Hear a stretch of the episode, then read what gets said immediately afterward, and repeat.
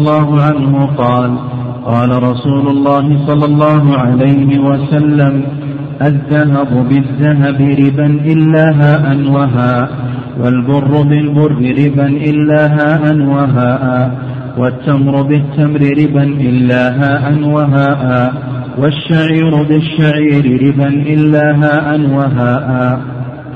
عن أبي سعيد الخدري رضي الله عنه أن رسول الله صلى الله عليه وسلم قال لا تبيع الذهب بالذهب إلا مثلا بمثل ولا تشفوا بعضها على بعض ولا تبيع الورق بالورق إلا مثلا بمثل ولا تشفوا بعضها على بعض. ولا تبيعوا منها غائبا بناجز وفي لفظ إلا يدا بيد. وفي لفظ إلا وزنا بوزن مثلا بمثل سواء بسواء. يقول عن عمر رضي الله تعالى عنه قال قال قال صلى الله الذهب بالذهب ربا إلا هاء وهاء والفضة بالفضة ربا إلا هاء وهاء والبر بالبر. ربا إلا هاء وهاء والشعير بالشعير ربا إلا هاء وهاء هذا تقدم آه، أن المراد بقوله صلى الله عليه وسلم إلا هاء وهاء المقصود بذلك هو التقابض. المقصود بذلك هو التقابض. وذكرنا فيما سلف أن النبي صلى الله عليه وسلم نص على بعض الأموال وأنه يجري فيها الربا. لكن هل هذا خاص بهذه الأموال؟ أو نقول بأن العلة تعد إلى غيرها. هذا موضع خلاف بين أهل العلم رحمهم الله تعالى. فالرأي الأول الرأي الأول أن الربا خاص بهذه الأموال. خاص بالبر بالشعير بالتمر بالملح بالذهب بالفضة إلى آخره الأموال التي نص عليها النبي صلى الله عليه وسلم. وأما الأموال التي لم ينص النبي صلى الله عليه وسلم عليها فإن الربا لا يجري فيها وهذا قول الظاهرية تمسكوا بظاهر النص. والرأي الثاني نعم الرأي الثاني أن الربا يعد إلى غير هذه الأصناف التي نص عليها النبي صلى الله عليه وسلم لأن الشريعة لا تفرق بين المتماثلات. يقول بأن الشريعة لا تفرق بين المتماثلات. لكن ما هي العلة؟ عندنا الذهب والفضة وعندنا الأصناف الأربعة الباقية. فالذهب والفضة المشهور من مذهب الإمام أحمد وأبي حنيفة أن العلة فيها هي الوزن. يعني أن العلة فيها هي الوزن. وعلى هذا يجري الربا في كل موزون سواء كان مطعوما أو كان غير مطعوم. يجري الربا في كل موزون سواء كان هذا الموزون مطعوما أو كان غير مطعوم مثل مثل الحديد والرصاص والنحاس هذه يجري فيها الربا غير مطعومة والمطعومة مثل الشحم واللحم ونحو ذلك هذه يجري فيها الربا. والرأي الثاني أن العلة هي جوهر الثمنية.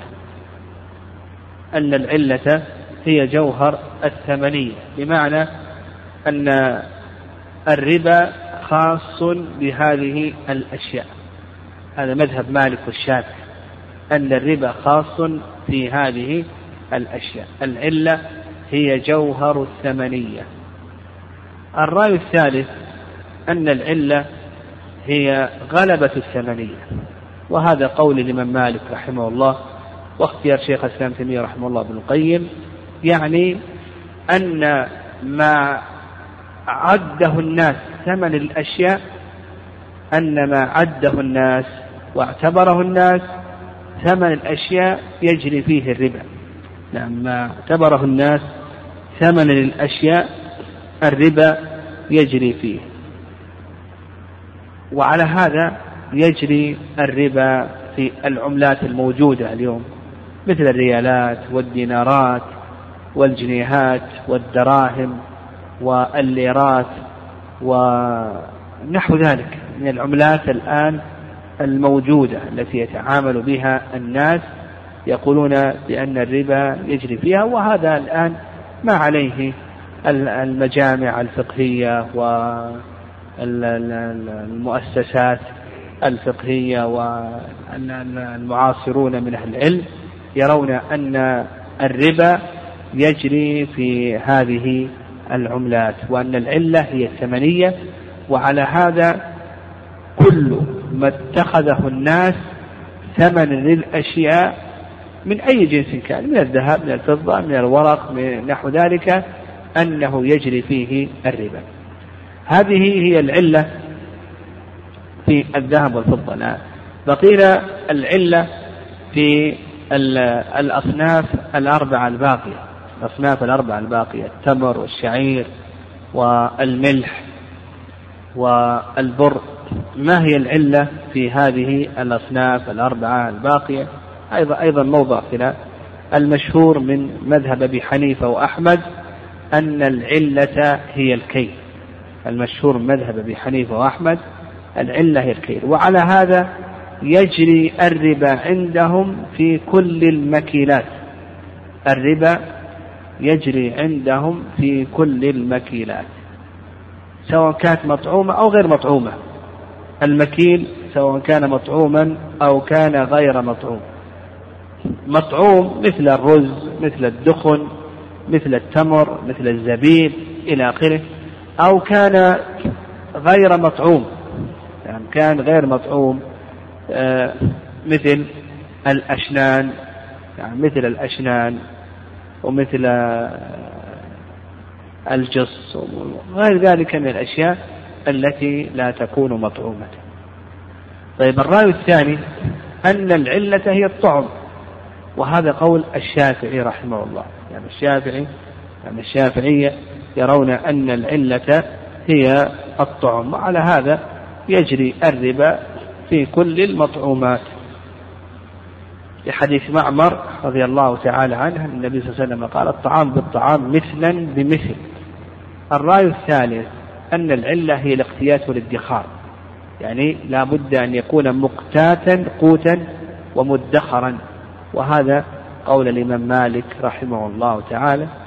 والرأي الثالث نعم الرأي الثالث أن العلة هي ما جمع وصفين. أن العلة ما جمع وصفين. الطعم مع الكيل أو الطعم مع الوزن وهذا القول هو الأقرب. نعم هذا اختيار شيخ الإسلام تيمية رحمه الله تعالى. الخلاصة من هذا نفهم ما هو المال الربوي. يعني ما هو المال الربوي؟ وأن المال الربوي على الراجح يعني المشهور مذهب أحمد المال الربوي هو كل مكيل أو موزون. وعلى الرأي الثاني يعني الرأي الثاني أن المال الربوي نعم أن المال الربوي هو ما كان ثمن الأشياء وما كان مطعوما مكيلا أو مطعوما موزونا.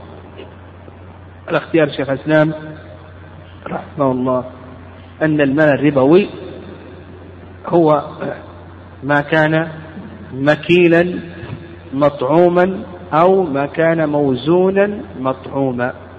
ما كان مكيلا مطعوما أو ما كان موزونا مطعوما.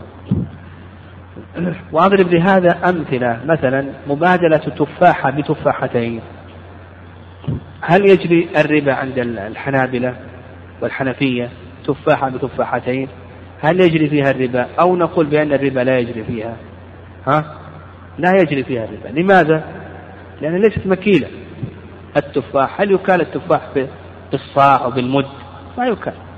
العلة عندهم الكيف فيقولون بأنه ليس مكيلا لكن عند الشافعية عندما تبادل تفاحة بتفاحتين هل يجري فيها الربا أو لا يجري؟ يجري لأنها مطعومة. طيب وعند المالكية الذين قالوا العلة هي الاقتيات والادخار هل يجري فيه الربا أو لا يجري؟ لا يجري لأن هذه ليست مدخرة. وعند اختيار شيخ الإسلام يجري فيه الربا أو لا يجري؟ نعم لا يجري لأنها ليست هذه معدودة ليست مكيلة وليست موزونة. طيب عندك أيضا ثوب بثوبين. ثوب بثوبين هل يجري فيه الربا أو لا يجري؟ ها؟ إذا نظرنا إلى ما ذكره العلماء رحمه الله من العلل نعم أنه لا يجري فيه الربا. فالثوب ليس مطعوما. كما يقول الشافعية وليس مكيلا كما يقول الحنفية والحنابلة وليس مقتاتا مدخرا كما يقول المالكية وليس مطعوما مكيلا أو مطعوما موزونا إلى آخره. كذلك أيضا ليس ثمن الأشياء نعم ليس ثمن الأشياء. سيارة سيارتين وهكذا يعني تنزل الأمثلة على ما استنبطه العلماء من العلة. في الأصناف التي وردت في حديث أبي سعيد وعبادة رضي الله تعالى عنه. وقول النبي صلى الله عليه وسلم الذهب بالذهب ربا إلا هاء وهاء يعني إذا بادلت ربويا بجنسه فإنه يشترط شرطان. يشترط شرطان. إذا بادلت ربويا بجنسه. نحن عرفنا الآن ما هو المال الربوي. وما هو المال الذي ليس ربويا. لكن إذا بادلت ربويا بجنسه فإننا نشترط شرطين. الشرط الأول التقابض كما قال وسلم إلا وهاء والشرط الثاني التماثل لابد أن يكون مثلا بمثل سواء بسواء. فإذا بدلت ذهبا بذهب فضة بفضة ريالات بريالات دولارات بدولارات لا بد من هذين الشرطين. رزا برز برا ببر إلى آخره. الذهب بالذهب ربا إلا هاء وهاء والفضة بالفضة ربا إلا هاء وهاء والبر بالبر ربا إلا هاء وهاء والشعير بالشعير ربا إلا هاء وهاء نعم إلى آخره. وقال عن أبي سعيد الخدري رضي الله عنه وسلم قال لا تبيعوا الذهب بالذهب إلا مثلا بمثل ولا تشف بعضها على بعض. يعني لا تزيدوا لا, لا تفضلوا بعضها على بعض. ولا تبيعوا الورق بالورق إلا مثلا بمثل ولا بعضها على بعض. ولا تبيع ولا تشف بعضها على بعض. ولا تبيع منها غائبا بناجم. هذا الحديث أبي سعيد كما تقدم أنك إذا بادلت ربويا بجنسه فإن اشترط شرطين. طيب إذا بادلت ربويا بربوي آخر لكن يوافق نعم إذا بادلت ربويا بربوي آخر يخالفه في الجنس ويوافقه في العلة فنشترط شرطا واحدا فقط نقول إذا بادلت ربويا بربوي آخر. يوافقه في العلة ويخالفه في الجنس نشترط شرطا واحدا. ولهذا قال النبي صلى الله عليه وسلم ولا تبيع منها غائبا بناجم ذهب بفضة لا بد من التقابل. أما التماثل ليس شرطا. ريالات الدولارات لا بد من التقابض أما التماثل ليس شرطا. ولهذا قال النبي صلى الله عليه وسلم ولا تبيع منها غائبا بناجس بر برز لا بد من التقابض أما التماثل ما دام أنه يختلف الجنس نقول هذا شرط والله أعلم. هذا يقول ما وجه الاستدلال بفعل النبي صلى الله عليه وسلم حيث نبش قبور المشركين؟ هل يفهم من ذلك أنها نجسة؟ لا هذا يعني كون النبي صلى الله عليه وسلم نبش قبور المشركين لكن سوى الأرض. يعني سوى الأرض النبي صلى الله عليه وسلم ولم يرد النبي صلى الله عليه وسلم نقل نقل هذه القبور. يعني نبشها وسوى الأرض وبنى المسجد. فلا يؤخذ من هذا أنها نجسة كذلك أيضا يقول ما حكم تحية المسجد قبل المغرب بدقائق؟ نقول قبل المغرب بدقائق مشروعة. سيأتينا إن شاء الله أن ذوات الأسباب أنها تشرع في أوقات النهي.